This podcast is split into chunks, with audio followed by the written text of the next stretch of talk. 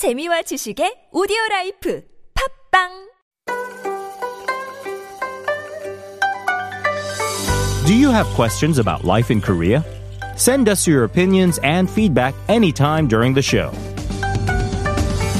Simply text us at pound 1013 for 51 per message or chat with our team while you stream us live on the TBS EFM app or YouTube.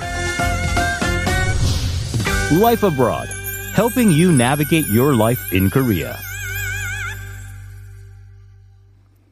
And sorting through the news for just the ones that we need to know is reporter Chun Sang-cho. Good morning, Sang-cho. Good morning, Sungyan. All right, we're going to start off with something kind of related to COVID-19, but for once, in a long time, it seems we're not starting off with the daily COVID 19 cases. Right. We're talking about something kind of related to it because of the pandemic. Of course, we have been spending a lot more time indoors and especially in our homes. And that means, of course, more noise. And more noise leads to more noise complaints. In fact, um, just recently, over the past couple of days, our listeners may have seen a very high profile celebrity family that have been in the hot seat because their neighbors took to social media to talk about excessive noise. Right. So, for instance, there was a neighbor of comedian Lee Hui-jae's family uh, who left a comment on his wife's Instagram post complaining about the couple's son thumping and playing loudly for hours. Well, the neighbor claimed to be pregnant and um, she claimed that she has already asked multiple times already about the matter, but mm-hmm. nothing was fixed or uh, improved. And but I, I don't think it's just the case for high profile celebrities because I have a, a very close friend mm-hmm. who has three kids, two sons Oh, and one dear. daughter. Yeah. Wow. Oh dear. Congratulations to her. And, And my friend uh, recently had to rent a house and have a retreat in Jeju-do uh, because she was worried about her neighbors, you know, complaining about Mm-hmm. thumping. I mean, and what what are the two uh, sons gonna do Right. inside when they have to be stuck inside the uh, inside home. They can't go time, to right? their kindergarten or whatever their schools. And with the cold weather, of course, they are spending a lot more time indoors. Right, right. Um, the daycare center has been closed since um, early December last Mm-hmm. year, so they have nowhere else to go. I think this is a problem shared by many people, whether you're a celebrity or not. Um, and I mean, for the record, the family or Lee Hui-jae's wife has also um, Two sons. Formally, yes, she has twin sons, but um, she also did issue a lengthy apologies Mm. to that neighbor and saying, you know, I'm sorry to say sorry again, insinuating that she had apologized several times, but she just doesn't know what to do now. But um, I guess pay more attention and just um, um, tell off her sons again whenever they make any noise. Now, unfortunately, yes, it is um, something that we see quite often. Um, it happened in my apartment complex as well, and with so many of us living in these apartment complexes, it's also very difficult to find a solution. Right, because you understand both sides, right? Mm-hmm. I mean, you, you know where they're coming from. Um, and there have been many cases where arguments and small quarrels between neighbors quickly escalated into scuffles, brawls, and even murders. Mm. Uh, people have become more sensitive to these problems these days, I think, because they're directly, uh, these problems are directly related to their work performance and the quality of life since so many people are spending more time at home and even working from home. So when you're uh, interrupted by all these noises from neighbors, then you are bound to feel very frustrated. And according to Korea Environment Corporation data, there are over 42,000 complaints about noisy neighbors last year. And up until 2020, the average number of complaints made per year was only 20,000. So that's about twofold. Yes. Um, once again, we're going to be settling in for another year of living with COVID. So hopefully we can just be a little bit more understanding and also a little bit more cautious. With that in mind, maybe it's a good time to remind our listeners of some good neighborly etiquette.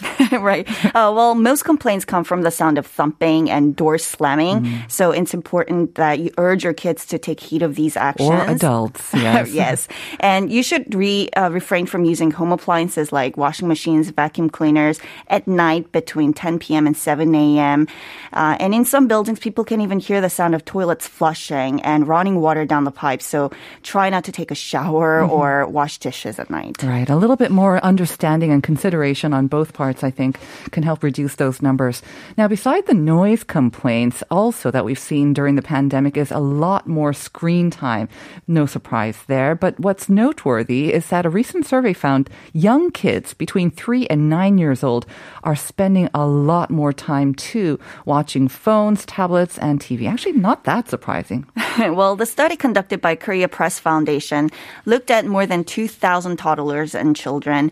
Researchers found that most of the children spent 4 hours and 45 minutes on average per day watching videos and gaming. That's a lot of time. And that also exceeds WHO recommended screen time guidelines, which call for a daily maximum of one hour of screen time per day. One hour? Is this for young children, maybe the guideline, or just regular everyone? No, no, no, uh, young kids. Young kids, right? Because I think we spend uh, a lot more time than just one hour on screens. but um, obviously, we live in a digital era and it is very difficult to avoid or minimize screen time. But I guess families have to work together to develop a plan. And it's not just up to the kids, right? The adults have to spend, I think, less time on their screens too. Right. It's important that parents set the example Exactly. and show their kids that maybe um, they have to read more books Mm-hmm. and do other exercises other than just watching TV and sitting in the couch, right? And remember, from infancy through age five, children are undergoing rapid brain development. So excessive screen time can actually directly impact cognitive and physical development. So always urge your kids to go outside and play. Uh, maybe it's difficult to do so in the COVID era, but at, least try to do something more productive. Right, and do it with them. Mm. That could be a great time for you as well. Now, moving on to some other news. The Seoul City government is set to launch an app tomorrow that'll automatically notify users in the event of having come into contact with a person infected with COVID-19 on public transportation. This should be very useful. Right. So My T application for Android smartphones will be available from tomorrow, Friday. So using GPS, travel information from public transport, information about entry and exit points, and Wi-Fi information about the means of transport, the app will alert the user if he or she has come into close contact with someone while traveling on public transport, um, someone who is infected with COVID 19. And it can also recommend less crowded travel routes using AI technology so that you can decrease the chances of coming into contact with them. Great. And another very useful information site. There's a new website that's going to allow car owners to check out their car insurance in detail. I guess also compare the premiums and whatnot. Yes, around 23 million South Koreans pay an average of $675 on car insurance every year. And every year they have to renew their insurance. I'm paying too But- much then, yeah. Right, but I find anything related to insurance sounds great to me.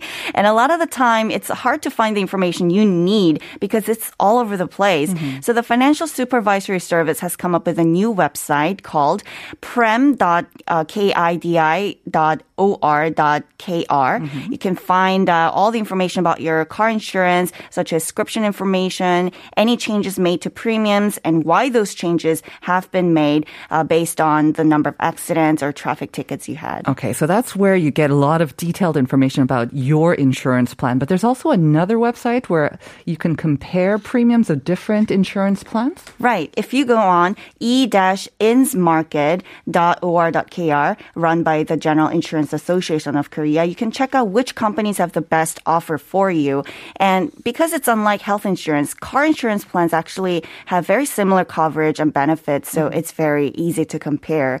And uh, based on your car's mileage, whether you have a black box camera installed in your car or a child under the age of six as a passenger, all of these factors can help bring your premium down. I have to go check it out. I'm paying way too much, I think. All right, thanks as always, Hong Cho. Have a great weekend. I'll see you again next week. My pleasure.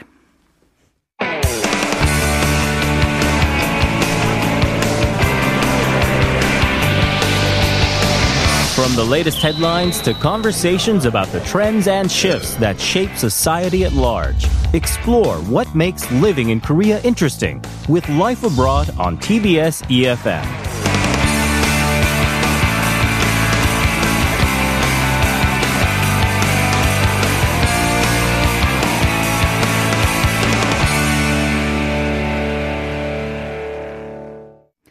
It's time to get a checkup with our resident doctor, Dr. David Kwak, clinical instructor specializing in family medicine at Soonchunhyang University Hospital. Good morning, doctor. Good morning. All right. Well, we usually do talk about COVID 19, Mm-hmm. but we usually talk about it affecting us, humans. True. This week, though, we're talking about COVID 19 infections in two gorillas, which admittedly are quite similar to us, but we're talking about gorillas. Is there a specific reason why you wanted to bring this up as well? Uh, well, partly because all, um, many of the studies, when we start out developing vaccines and medications, uh, we also tend to study them on gorillas, Primates. uh-huh, chimpanzees. uh-huh. So uh, we were curious to find out uh, whether we could actually pass our um, infections to them, and also backwards, Mm-hmm. Of meaning course. Mm-hmm. uh, whether the animals could pass on the, the, the infections to us humans as well. Okay. So studying these cases would allow us more insights, I guess, on vaccine development Mm-hmm. and maybe also the transmission of um, sort of cross-breed or cross-human and animal as well. Right. Okay. So let's talk about it. Obviously, these gorillas, if they have tested positive, it means that they can get it from us. Yes. So two, two gorillas at a zoo in the United States have tested positive for COVID-19. And there's a third gorilla that is symptomatic but did not test positive. And the zoo says several others may also be infected. Uh, some gorillas at the zoo started showing common cold symptoms like coughing since about a week ago. So the zoo tested fecal matters of the gorillas and found two members positive of SARS-CoV-2. They didn't do the nose swab. They they studied the fecal matter instead. right. So I guess it would be kind of tough for the for the Yeah. uh, uh, them to actually test on the, right the respiratory tracts. But early on in the pandemic, we used to test human feces as well, especially in children, mainly for study purposes. The studies show that viral particles could be found in fecal matters who have the disease and postulated that that's why people could be transmitted of the virus from sharing the same toilet. Okay. So now we know that they have it, and Mm-hmm. we confirm that through the fecal matter, but do they know how they've gotten the virus? So they are suspecting currently that there was a staff member who has the infection um, that was asymptomatic. So they're suspecting that that's how they got the gorillas might have gotten Right. the infections from. And how are they doing? You said that they had like cold symptoms. Right. So they say the gorillas are being closely monitored and they all seem to be doing okay currently. Uh, even though only two of the gorillas tested positive, the zoo, the zoo said it must assume all the gorillas have been exposed since they live together. So eight gorillas are currently being suspected of uh, possibly having the virus. Right. Hopefully, it hasn't spread to other animals in the zoo as well. Mm-hmm. Uh, because I reminded of that horrible, horrible incident in the mink farm in Denmark where they had to get rid of the entire mink population. So this doesn't mean that the gorillas will have to be put to uh, sleep permanently, No, right? not, not, no, Thank not, God. not at all. At Thank goodness. So animal populations have not been affected by the coronavirus nearly as much as humans. Uh, there was a tiger at a zoo in New York that tested positive last April. Denmark had to slaughter more than 15 million minks fo- following an i- outbreak of a mutated version of the coronavirus. But there was a fear that the new strain could be passed to humans from the minks and create resistance to the vaccines that were in development at the time. So that's specifically why the minks were uh, slaughtered at the time. Right, and there were a lot of minks, and they were coming into close contact with humans, right? Very and true. that mutated virus. But of course, I remember um, early on last year as well, there were fears that maybe our pets could catch it, and then they could spread it to humans as well. Right. Um, do we know more on that front? So uh, I was I, I wanted to uh, get a little deeper into this, and I, I found a page on CDC that has a bunch of statements in regarding in regarding uh, passing the virus from human to animals and animals to humans. Okay. So CDC states that there is no evidence that animals play a significant role in spreading the virus at this point, but adds that more studies are needed to understand the scope more thoroughly. Uh, reports from the mink farms in the Netherlands and Denmark suggest that in these environments, there's the possibility for spread of the virus from mink to people. Right. And also in the beginning, if we could remind ourselves, how it began is pretty uh, more more likely that the, the the virus actually grew within the animal population and was passed on to humans in Right. the beginning of the spread in of the Wuhan virus. in that wet market, right? Exactly. And we had heard about the, the the mutated virus from the minks being passed on to humans around that area as well. Right. Mm-hmm. I think which is also uh, went into the decision to cull all those minks. That's true. All right. Now, how likely is it then? So it's very unlikely that animals will pass it on to humans, aside from those very rare cases. Right. How often or how is it more likely that we pass it on to them? So again, CDC states that it can sp- uh, spread from people to animals in some situations, especially after close contact with the person with COVID-19. But they haven't really found that many animals that are close to us to have COVID-19. There are numerous cases, so they listed all those cases here. Um, some examples reported worldwide include a small number of pet cats and dogs in several countries. And I remember there was a case in Hong Kong that Right. a pet dog was infected. Uh, one ferret in Slovenia and many large cats, cats in captivity worldwide. Uh, there were several lions and tigers in a New York zoo that tested positive, and a puma in South Africa. Tigers in a Tennessee zoo and snow leopards at a Kentucky zoo uh, that tested positive for the virus after showing signs of respiratory illnesses. So these animals were tested because they were showing respiratory illness symptoms.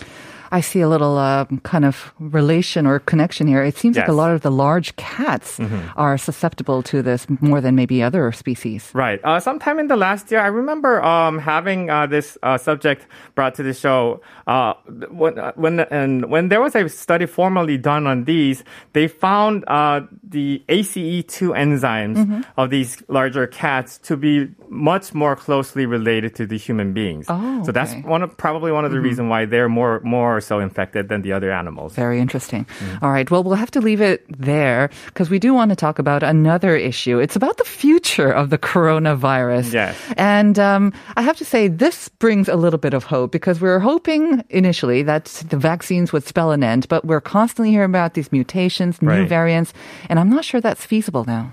Right. So, um, so uh, some scientists say that the current pandemic-causing virus will most likely become an annoying childhood infection, like the common cold we ordinarily have growing up, and that could be achieved once everybody has been exposed to the virus at least once or so. Um, so, so, so these scientists looked into uh, six other human coronaviruses that currently exist in, in, in, in on the Earth, and four that causes the common cold, plus the SARS and MERS viruses. Uh, the four common cold coronaviruses are endemic and produce only mild symptoms. SARS and MERS made people fatally ill, but they did not spread widely. The scientists hypothi- uh, hypothesized that the new virus is most similar to the endemic common cold coronaviruses. And uh, uh, from a previous study, they found that the first infection with common cold coronaviruses occurs on average at three to five years of age. And after that age, people may become infected again and again, boosting their immunity and keeping the virus circulating, but they don't become ill anymore. Uh, Okay. Yeah. So that's what they think that will come of the current coronavirus, which I Mm-hmm. have to say is good news because I think initially what we're so afraid of now is the mortality rate, but we have seen that it kind of does fluctuate with country and, and uh, the population. Yes. And then also the lingering side effects. I think people are kind of afraid of catching it even once, but you're saying with repeated exposure to it, Mm-hmm. it can become very just mild and annoying like the common cold. Right, but the most important part about this study is that one everybody the whole population, global population, has at least to be uh, exposed to the virus at least once. Right. That's the, the given baseline of, of this whole study and hypotheses. Can they be exposed even through just vaccinations? Would that eh, kind of um, count as exposure? Right. So Okay. that's the main point that they were going to get into it here. Uh, they claim, claim that the virus will likely become endemic once everyone is immunized against the virus. And there's two different types of immunizations we could get. One from the natural infection course and one from vaccination. Mm-hmm. So currently the virus is unfamiliar pathogens to everyone. So if the virus attacks adults, it can overwhelm their immune system and cause serious symptoms because adult bodies have never been trained to fight it just uh, as much as the children aren't. And it can attack children as well, but who are innately more proficient than adults at fighting off the coronavirus. Right. Uh, uh, that's why adults have more serious symptoms and children are We've not showing that, yeah. symptoms. So eventually, when most everyone has been exposed to the virus, either through the natural infection or through vaccination, the virus will become of concern only in children younger than five, and even to them only causing very mild or no symptoms at all. Mm-hmm. And so this further emphasizes the importance of vaccinating as many people as quickly as possible because we will ultimately get to that point when everyone has gained immunity against SARS-CoV-2, whether through the vaccines or through natural courses. Right. Um, I would love to see us get there at that point. And I imagine, like the experts say, we will get there at one point. Yeah. But to think that the majority of the entire population of the world Right. uh, will be exposed to the virus, whether through natural infection or immunization, seems a way off. I mean, as we see the slow pace of vaccinations Mm-hmm. being actually rolled out in the U.S. and these major com- countries where they have thousands of deaths per day, and still it's quite slow. And I have to say, kind of veering off topic, I have come up against quite a few people, Mm-hmm. maybe 40% of the people around me, who have expressed hesitation or resistance to actually getting a virus Right. in the States and here as well. They're like, oh, I don't want to be the first, you know, um, whether they're a health worker or not. No, I'd rather wait a year or two before Right. getting the vaccine. Right. So it seems like this plan, this grand plan that vaccines would save us from the coronavirus, Yeah. maybe was too optimistic. Do you see that amongst your colleagues or maybe I do you as well? actually see that from my colleagues as Yeah. well, but not from my, my medical uh, friends, but Mm-hmm. more more so from friends from uh, uh, outside. And they, I understand that they have the concern. They can be concerned that they we really haven't gone through this uh, before, so this is the first time for everybody. Mm-hmm. Right. But I also want to reassure them that uh, this has been studied thoroughly, and for the countries that are currently injecting their own uh, citizens, let's say, for instance, in Israel, they are already showing 50% of uh, immunity rate just by uh, injecting everybody once. Right. Uh, on- and also, out of uh, many, many tens of thousands of people that are already injected, we're really, really rarely seeing any sort of side effects at this point. Exactly. So I can pretty much go ahead and uh, well, I'm not going to guarantee, but almost guarantee to uh, all the listeners that the vaccination is probably the only tool that is really going to save the whole population from going uh, having more fatality, and it will uh, clearly work. As a healthcare worker, you will also be one of the 1st Mm-hmm. to get the vaccine, right? When it's rolled out here in Korea. Mm-hmm. And I suppose you won't have any hesitation um, in getting it. Not at all. I'll be the first in line to actually get, receive it. That sounds great.